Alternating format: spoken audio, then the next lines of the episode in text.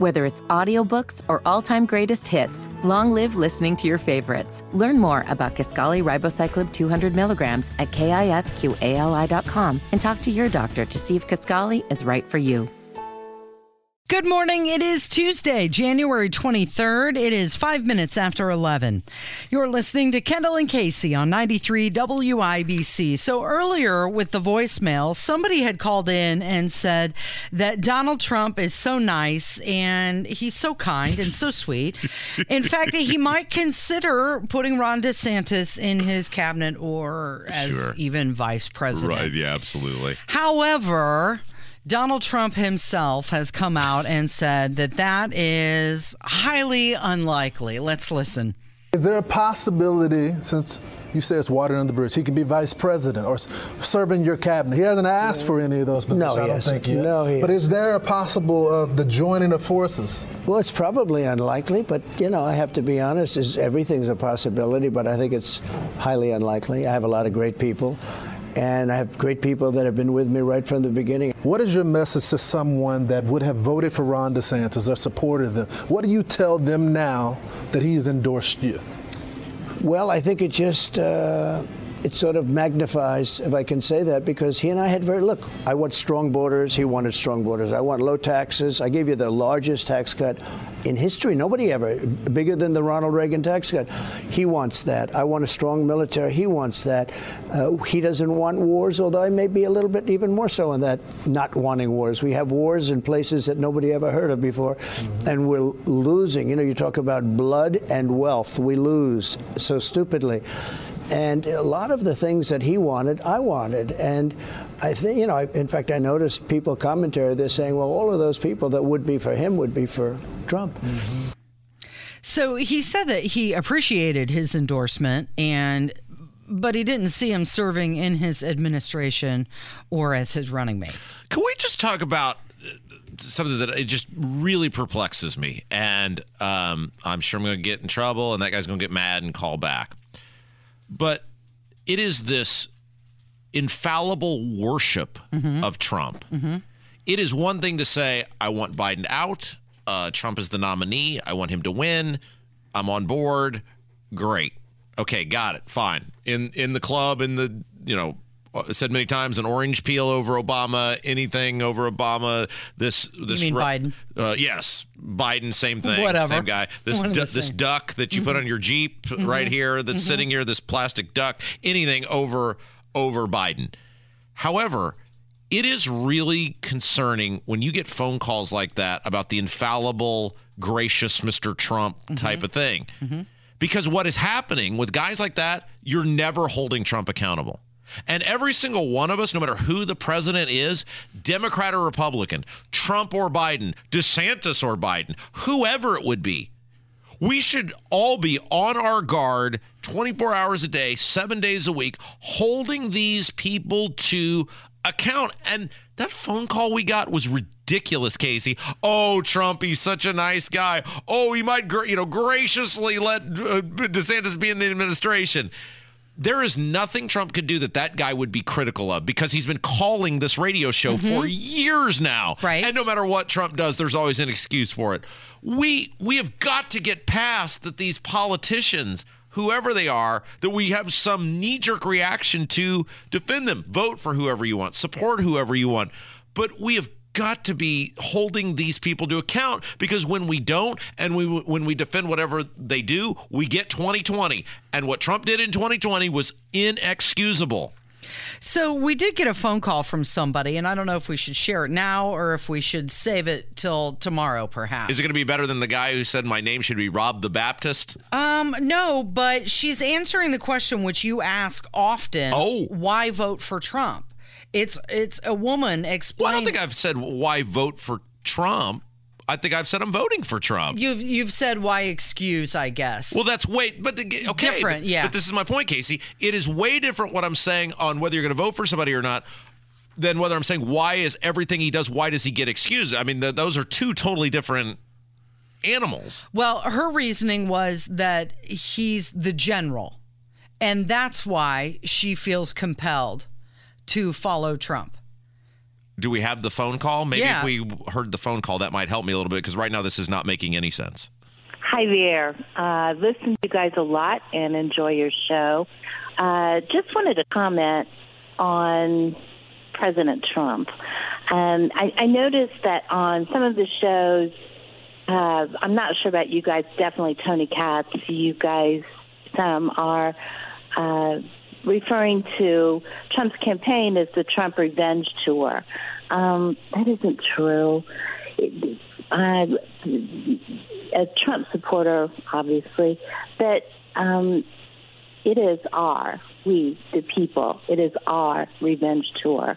They stole the election from Trump, which means they stole it from us. They are destroying our country. They are taking our youth.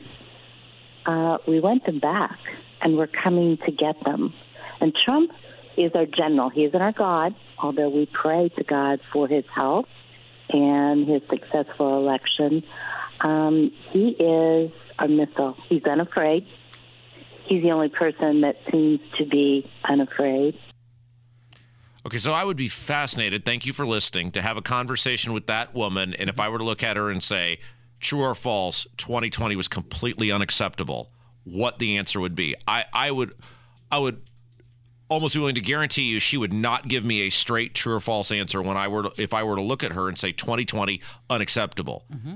If she did say unacceptable, then my follow-up question to her would be, what do the only Trump people, which I would put her in that camp. Yeah. And again, I thought Tony had a great analogy of this yesterday, and you know how I'm loath to agree or say anything nice about Tony, but I thought he was spot on with this analogy driving home. We offered a different solution. Clearly, the base of the Republican Party, the only Trump movement is strong enough. They said, we don't want an alternative. Mm-hmm. Okay, fine. I'm going to vote for Trump and support Trump. But you have made it so that alternatives are not possible. Fine, you win. What is your plan? And I thought Tony asked this question. It was a great question. What is your plan? Because it's on you. We told you we think the guy has serious problems getting across the finish line. Trump has serious problems with independent voters. Trump has serious problems with women suburban voters, which will decide elections. So what is your plan? What is Trump's plan to get across the finish line? Because you can't come to us and say, you better. No. We better nothing. You better, because you are the people who rejected every person but Trump that was put up in front of you. So that is on you to come up with a plan to get this guy across the finish line. And simply saying, and I don't disagree with her about serious issues with the election. I don't disagree with you with her about their stealing the country from us. I don't disagree with any of that. But that's not the conversation. The conversation is, how do you win in 2024? And I have yet to see Donald Trump behave in a way or put a plan forward that will win the people necessary and that will overcome previous, I'll word this in a nice way, previous misgivings that other voters have had. About his leadership and his plan? Well, there are a couple things. I mean, we played it this morning when we started the show. He said that he would shut down the border. He would seal the border. He would start deportation. So when polling comes out and says immigration is the top concern among voters, and Donald Trump is saying, you know what, I'm going to shut down the border. I'm going to reverse all these Biden policies. That is speaking directly to the people with concerns. He says things like drill, baby, drill, when the economy is the second concern and he wants to make us energy independent. Those are two talking points right there of him saying, this is what I'm going to do. It is, and those are concrete policy positions, and those are great. And right now he's doing that for this week in time. The problem is, and it's just like being in a relationship with, if you have someone, Casey, who you're in a relationship or a marriage with who has a pattern of behavior, and that pattern of behavior might not be the most productive for a successful marriage, that person might change for a week. But what about next week? And what about the week after? And the problem with Trump is there are moments where he is just, I saw somebody post this the other day who does not like Trump, and they even admitted it. They said, I can't stand this guy. You know, I think he wants to be a dictator, but he is the funniest person alive. And they're right. There are so many moments where with Trump, you were just like, perfect. 100% spot on, wonderful, amazing. You hit it out of the park. But then he follows it up and you are like, dude, what's going on? Well, and it's also the execution of it, because you can stand on a stage and you can list off all the talking points that you know your base wants to hear, but it's actually making it happen. I want to know from the only Trump people how, if, first of all, if they're willing to say 2020 was unacceptable. If you're not willing to say 2020 is unacceptable, then there's no point in us even having this conversation.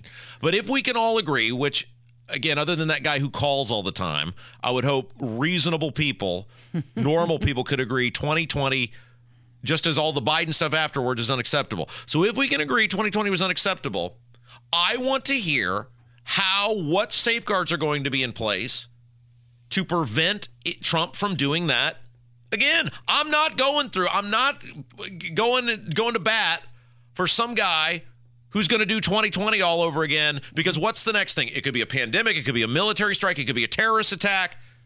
I am not all in on this guy yet. Like I said, I'll vote for him, but I want to know, just because there's some crisis, we don't suspend the rights of humans to go to work. We don't suspend people's ability to make a living. We don't force people to wear masks. We don't put air quotes scientists like Dr. Fauci in charge of society. And Trump gave all that away. So what's he going to do if it were to happen again? Right. What would be different this time? Exactly. And that doesn't make you a never Trumper, and it doesn't make you an unreasonable person. In fact, it makes you the sort of thing we should want from everyone, which is, how do we hold these people accountable? And even if you love Trump, you should want to hold him accountable, because what he does affects you. Sometimes the lust to win, the need to win, or the need to feel vindicated trumps, no pun intended, everything else. And if you're going to be for Trump, then how do we ensure that the Trump presidency is a success, and successful, most importantly, on the grounds of liberty and freedom for all Americans? Hey, I was just going to say, when we come back, this story just broke from Indy Star, and I have been hounded by people over the past week about this story, and I want to dive into it. We're going to have a guest on Friday who is affected by this, but I don't want to wait till Friday, because, you know, Casey, my least favorite part of every show is what? Being right. And we told you for 3 years on this show, when Lockdown McGee was handing out Medicaid dollars like they were going out of style, we told you for 3 years that this was going to end in disaster, and it is now ending in disaster, and people with very high-risk special needs kids are getting drilled right between the eyes with a sledgehammer. Why? Because they were $1 billion short on Medicaid, and they got to make it up somewhere. Accounting error. And this is a huge, huge, huge story, and so I want to dive into it when we come back. If that's all right. Yep, it's Kendall and Casey on 93 WIBC. Whether it's audiobooks or all-time greatest hits, long live listening to your favorites. Learn more about Kisqali Ribocyclib 200 milligrams at KISQALI.com and talk to your doctor to see if Kisqali is right for you. 21 minutes after 11, you're listening to Kendall and Casey on 93 WIBC. So we remind you that a while ago, there was a forecasting error back in December with the state's Medicaid, a $1 billion budget shortfall. And, well, that's no big deal, right? What's $1 billion amongst friends, right? Casey? Well, guess what? That money's got to come from somewhere. So we told you when the previous blonde lady was in your spot, as much as 3 years ago, because keep in mind, Holcomb made very clear, because there reached a point where it was stupid. I mean, it was just stupid and insulting to still have an emergency. I mean, it was, way past COVID, and bars are open and blah, blah, blah. And finally, McGee, Holcomb, high tax, whatever we're calling him today, admitted, I'm keeping this emergency declaration open because of the federal money. Yeah, this is a joke, but I'm keeping this open for the federal money. And we said from the beginning, and especially as this got stupid, we said everybody better wake up to what's happening here, because this is a scam, and he's involved in legalized vote buying, and he wants everybody to love him. And on his way out the door, he will screw you, because Holcomb doesn't care about anybody but Holcomb, and those establishment Republicans don't care about anybody but themselves, and they will screw you. So you think there's some magic money bin that this is coming out of? Do not get used to this, and you people are going to pay for this big time. And sure enough, Casey, because the federal money on the Medicaid supplement is running out, the state is now looking around going, we got all these people on Medicaid, and now we got a big problem because we don't have the money to pay for it. So, as you said, they finally admitted billion-dollar error in their estimates. It's amazing that the radio guy 3 years ahead of time can get it right, but the state, with their gajillion dollars that they're dedicating towards something and all their employees, can't get it right. But that is what it is. Of course, nobody's been fired because that's not what they do over there. But now they've said, we got to find $1 billion, which we told you they were going to have to do 3 years ago. So their plan on this, part of their plan on this, the state, to make up this shortfall, as we told you was going to happen, is they are going to attack in-home health care provided by guardians, parents, loved ones. Right. So if you have, say, and I'm just making this up as an example, if you have a highly autistic son and you say, hey, there's nobody who can actually care for this kid the way that I can, and I'm going to, as the parent, be the best possible person to take care of this kid, and I'm going to forego going to work anymore. I'm not going to put him in a home. I'm not going to put him in a 24-hour care facility. I'm going to, as a parent, do the right thing and take care of my highly at-risk, highly disabled kid. The state of Indiana previously had said, we will supplement that and we will pay you a fee. And I think it's different for everybody, but it could be up to like $14 an hour. So nobody's getting rich. Right. And trust me, as a now new parent who thankfully, God lovingly has blessed my child thus far to not have any of these disabilities, it is a full-time job to take care of a very smart, high achieving, whatever you want to call it, child. Like, just to have to watch a child 24 hours a day, 7 days a week, that's huge. I can't even imagine what it is like if you have to do that for someone who's dependent, right, that needs around the clock care 24 hours a day, 7 days a week. And so the state, because they have to come up with this money, because they gave so many benefits to so many people, they have decided one of the first areas they're going to attack is cutting off the money that is going to these parents who have given up their ability to work so that they can stay home and care for their kids, and they're yanking the money away from them. Okay, so how much, the cost quadrupled back in 22 over the last year, and they're expecting it to be even higher. Yeah, but the problem with this, Casey, is they put so many people on the rolls. This is what I'm talking about. There were so many people who qualified because of this emergency declaration, and the state was throwing money at people like it was going out of style. They put a colossal amount of people who, by the way, should have never not been working to begin with. If Holcomb had left the state open, if Eric Holcomb had allowed people to go to work and businesses to be open, things like employer health insurance would have continued to go. But no, Holcomb and the Republicans recognized, if we shut this state down, we will get this federal money, which means we can go to these people and go, hey, look who gave you the health insurance. In an election year, Sweet Daddy Holcomb is taking care of you. Sweet Daddy Holcomb is making sure that your bills are paid and that your doctor's visits are covered. But now they're going to yank it all away. Exactly. I mean, is the plan to no longer pay these parents or spouses who are caring for the elderly or disabled loved ones? Whatever it is. I think June is the deadline on this, or 1st of July. So if you, and this is how stupid government is, if you are a parent who's taking care of your loved one, by the way, $14 for a highly disabled individual, that's a bargain. And by the way, these parents also, many of them go out of their way to learn how to do this better than even in-home health providers can do it. Now the deal is, if you go out and get someone who's, air quote, qualified, like professionally qualified, then that person can get paid to take care of your loved one. So we're going to have somebody on Friday who is going through this, but I didn't want to wait because this is just the story starting to break, and I didn't want to wait 2 days to cover it. But we're going to do a deep dive on how gross this is. This person who will be with us Friday told me this. So she has 3 kids. One of them is highly disabled.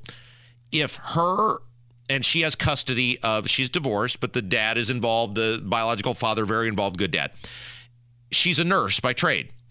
If she were to relinquish custody of this child, I think he's 13 or 14 years old now, give legal custody to her ex-husband, and then she were to go over to her ex-husband's house and provide the service, she would get paid because she's eligible to be a provider. Is it because she's a nurse? You're right. Okay. She's doing the same thing she would be doing before. But because the government decided they wanted to stick their nose in this, and because the government made promises they knew they could never keep, so that Eric Holcomb and the establishment wing of the Republican Party could participate in legalized vote buying, now they've screwed it up for everyone, and they have an absolute disaster. So he could turn around and hire her as a nurse. How stupid is that? So make it more difficult for her, and also to be separated from her child. Yes. Everything we told you was going to happen in 2020 and 2021, Casey. It was so obvious, and Eric Holcomb is gross, and the people around him are just pathetic, disgusting human beings. They're pathetic, disgusting human beings that these people who are uber qualified to take care of their kids, who want to take care of their kids, are now no longer going to be able to take care of their kids. They're going to have to go get jobs and pay strangers to take care of their loved ones. It's gross. It's going to be an interesting conversation for sure. Yeah, absolutely. And she'll be in on Friday. All right, it's Kendall and Casey. It's 93 WIBC. Good morning, 11:35 with Kendall and Casey on 93 WIBC. So the 9th District Republican Chairman Jamie Knoll has tendered his resignation from his position. He sent out an email to the state chairman, Ann Hathaway, informing her that he was stepping down in the next 30 days. This story is so wild, Casey. We've reported on this multiple times, and it just keeps getting weirder. So Jamie Knoll was the sheriff of Clark County. That's Jeffersonville. He was very, very close to the governor. We done this, report on this before, of all these photos of them together. Governor Holcomb would show up at his kids' events. I mean, just incredibly close ties to the governor. And Jamie Knoll was on the Central Committee, which makes him one of the 20 most powerful Republicans in the state of Indiana. Well, now Jamie Knoll is facing, I believe it's 15 felony counts related to his time in public office. And it's all sorts of corrupt business practice, ghost employment, official misconduct, theft, and tax evasion. It's come out now as part of all of this that he fathered a child, which everybody, by the way, everybody in the political class knew that he had fathered a child with another woman who was a former county council member. And he's alleged of making child support payments out of a government-related fund. I mean, it's just if these allegations against this guy are true, what a just complete dirtbag this guy.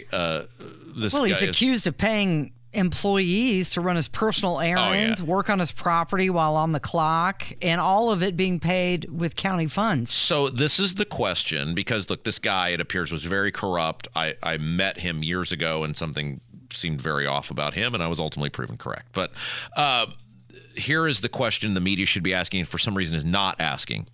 Jamie Knoll and Eric Holcomb are about as close as two people could be. And how is it that the governor of the state of Indiana, this guy was doing all of these things and was living a life by all accounts and paying for stuff with this child that he had with another woman on a sheriff's salary, and the governor of the state, who, I mean, I don't know if you could say best friends, but pretty darn close, didn't know any of this was going on? Like, if for some reason Hammer just started living a life of luxury and somehow fathered another child, and she was driving around in fancy cars and all sorts, I mean, wouldn't I would be going, hey, that's pretty odd. I wonder how Hammer is paying for all of that stuff. It would be a rational question that any person would ask if one of their very, very good friends suddenly started leading a life far beyond the means that their employment had previously provided. And yet we are led to believe, and nobody's asking the governor about his very, very close friend who is charged with, I believe it's 15 felony counts, and is one of the 20 most powerful Republicans in the state, was on the state central committee, was a county chairman, was a former sheriff. And now in the court hearing the other day, it appears his wife may be a part of this. Yeah, they're bringing charges against her. As well, we don't know for sure yet, but based on the correspondence between the prosecutor and the judge, it appears the wife may be roped into this. And yet nobody, the media always lets this governor skate. Somebody, of course I'd do it, but they would say it wouldn't serve Hoosiers well, and I would be shot on sight if I got within 30 feet of the guy, needs to walk up to the governor and go, hey, McGee, what did you know and when, and how could you possibly not have known that one of your bestest buddies in the whole world was living this life far above what a reasonable person would assume based on the job he had? How did you not know about this? Well, and I think it's also interesting that investigators are looking into this automobile collection, which includes 133 vehicles, but the vehicles are registered to the Utica Township Volunteer Fire Department. Yeah, again, this is according to Abdul. So Abdul has the whole story. You go to IndyPolitics.org and read all about this. Hey, somebody in the media, do your job and ask the governor about this. Micah Beckwith is going to join us next. He's been sending you a lot of pictures lately. We have to get to the bottom of that. It's on the way from 93 WIBC. Rock you like a hurricane.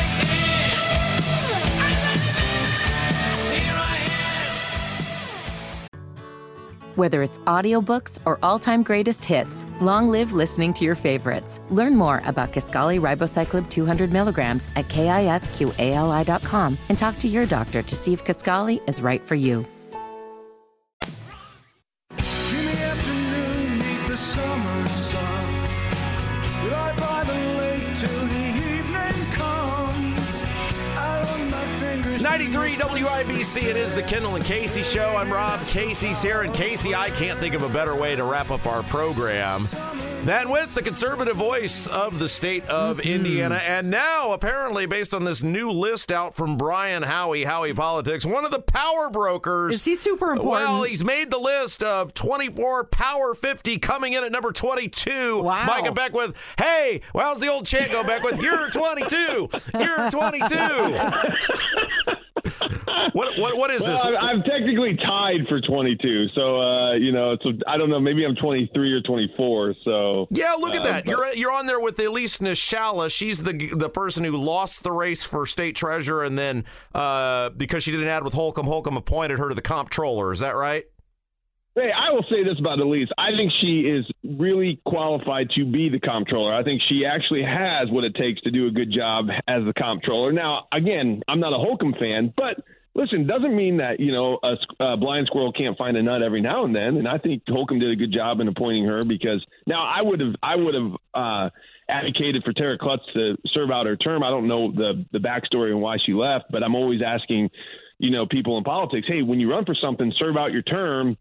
And then you'll, then move on. But okay, so what is this? So I thought humility was supposed to be a part of the church, but you sent me this photo of this Howie Politics, and he circled it, Casey. As you see right here, he circled it. So that means he desperately wants to talk about it. That's not true. He wanted you to. He wanted to make sure you saw where he was. There was a no context text, Micah, with just this article and your name circled in just big bold circle. So go ahead, Micah, brag about your accomplishment. You're in Howie's top 50 most powerful people. Go ahead. You're always texting me. You're saying, hey, what are we going to talk about tomorrow? What's going on tomorrow? And I'm like, I don't know. Like Indiana politics, like we talk about everything. Like, well, this was interesting at least. And I don't know why they picked me, but for some reason they thought I made the list. And again, it's a Howie. So I don't, it's like Abdul's cheat sheet. You gotta, take it with a grain of salt, but it's interesting. I mean, there's a lot of people on there that are doing important things around the state. And, Trump was number one on the list, obviously. And I thought that was cool. But anyway, that's, I'm just trying to give you content, Rob, because you can't make up your own content. What are the qualifications to get on the list, Micah? Well, I don't know. That's a good question. I don't know how they do it. I think when they talked about me and Elise, I think they just kind of said, hey, these are what the, like Micah and Elise are doing. Here's what some of the people are, you know, running on. Here's why they might be an important player in 2024. Now, keep in mind, this is all speculation. I mean, it could flop. I could fall to number 62, right? I could say, like, which again, I don't know how they come up with that. But I think with one of the reasons they said with me, they said, you know, Micah, and I do think this is true. I think we are making a dent in the process. When running for lieutenant governor was such kind of this outside the box approach to this office, where people finally are looking around saying, why don't we do this more often? And I think it's really about influence. I think they're saying, hey, these are people who are influencing the system, or these are the people who are going to bring change, you know, for good or bad. I mean, Biden's number 3 or 4 on the list, I think. So, you know, obviously, you know, Biden's going to be an important role, but he's not certainly somebody that's going to do good things for our state. So all that to say, I think it's just something that, you know, keep an eye on these people and kind of there'll be interesting influencers in the 2024 year. So Micah Beckwith, our guest, now done bragging about the powerful level to which he has ascended in the Indiana political game. Seriously, though, Beckwith, they're desperately afraid of you. You raised a whole bunch of money. You spent a whole bunch of money, and wacky pastor guy who no one takes serious is not that anymore. I mean, they know they're going to have to fight to the death to beat you at that convention this June, which I love. I love watching the establishment squirm. And if I were Braun, I'd just say right now I'm picking Beckwith.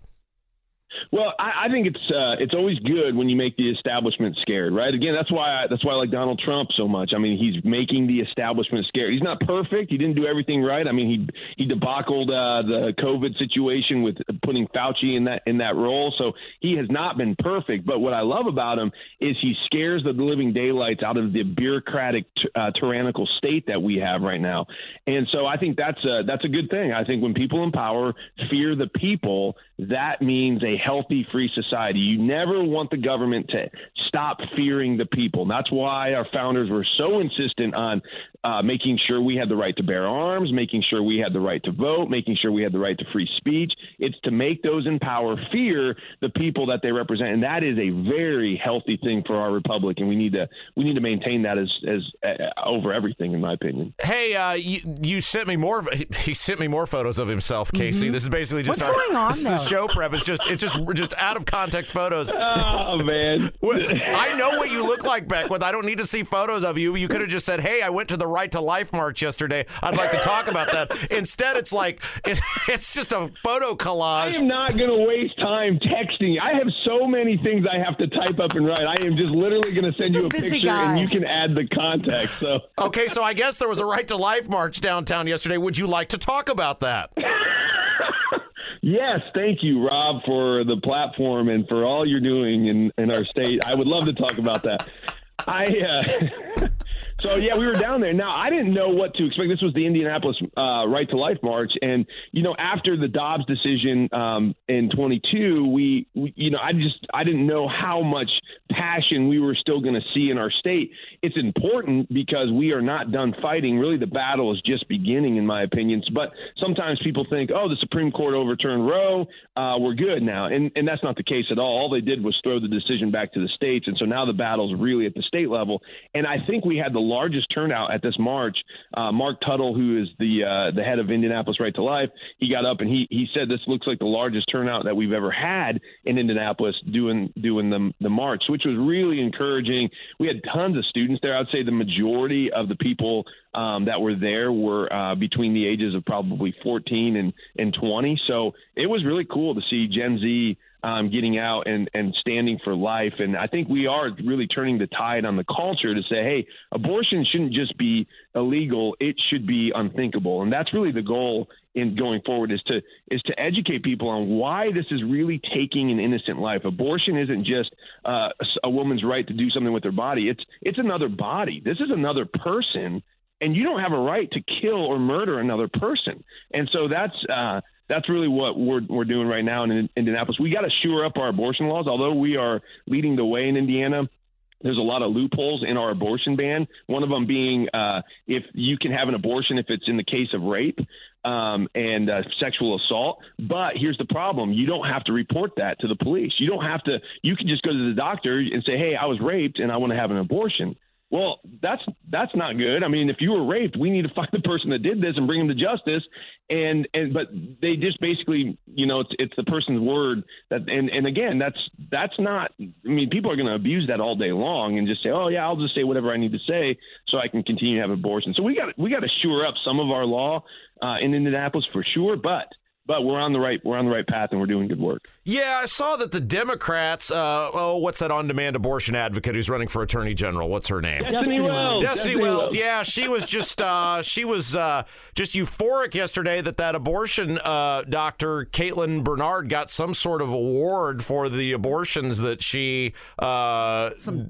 Touchstone award or something. It's very weird that you are celebrating someone who does this thing. I don't know. I think that's just very odd, Micah. Yeah, they're doubling down on abortion for sure, and I think that's a really bold move to say the least in Indiana, especially because we are a pro-life state. We have seen the evils of what abortion is, and this is not pro-reproductive rights. I mean, they always say it's reproductive rights, and I was talking to a group of political science majors down at IU about a year and a half ago, and they're all upper class, and they would not call it pro-abortion. I kept saying, you guys are pro-abortion. Like, the whole class was a bunch of liberal leftists. I mean, like, there wasn't one conservative in this entire IU political science class. I mean, that should tell you something right there. And they were all saying, don't call us pro-abortion. We're not pro-abortion. We're pro-reproductive rights. I said, no, you're pro-abortion. Yeah. You're pro-abortion. You want to kill children, and you think it's just it's what the mafia does. You make a mistake. You do something that leads to a consequence. You have sex, which leads to you getting pregnant. And now you just want to cover it up by taking somebody's life. I said, this is wrong. And they couldn't tell me where life begins. That's the problem.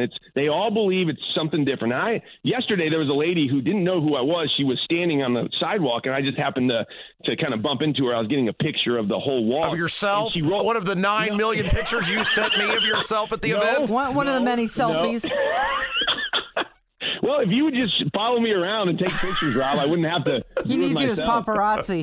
So there's this lady standing next to me, and she was smoking a cigarette, and she looked at me, and she looked at the march, and I was kind of coming up to join the march, so I wasn't in the march right away, and I just wanted to get a picture of all the people, and she looked at me and she rolled her eyes at me and the march, so I could tell that she had an issue. And I said, hey, this is pretty cool, don't you think? And she said, these people aren't really pro-life. I said, oh, really? And I said, why not? Why do you say that? Because they don't care about life after the baby's born. And I said, well, it's funny that you say that because, when does life begin? Like, I believe, you and I probably both believe that it's wrong to kill a child. And she said, yeah. I said, so when does life begin in your mind? And she said, when the baby starts breathing. So all the way up until the baby comes out of the womb and it starts breathing, and even sometimes it takes a few seconds for the baby to start breathing, right? So I said, like, well, you know, sometimes they got to pat that baby on the back to get it to start breathing. So would you say within the few seconds that the baby's out of the womb that it's not breathing, you could still kill it? And she looked at my jacket, and she saw my name on it. And she said, she said, I know you. I don't believe anything that you stand for. You're a book banner. You book banner. And she walked away. She flicked her cigarette at you. That's going to be my new thing with you, Casey. You're a book banner. No, I don't believe anything you say. All right, we got to go. Beckwith, you're the best. Thank you. Hey, thanks, guys. Appreciate you. And thank you, Rob. Thank you, Kevin. And thank you for listening today. Tony Katz is going to be up next. It's Kendall and Casey on 93 WIBC.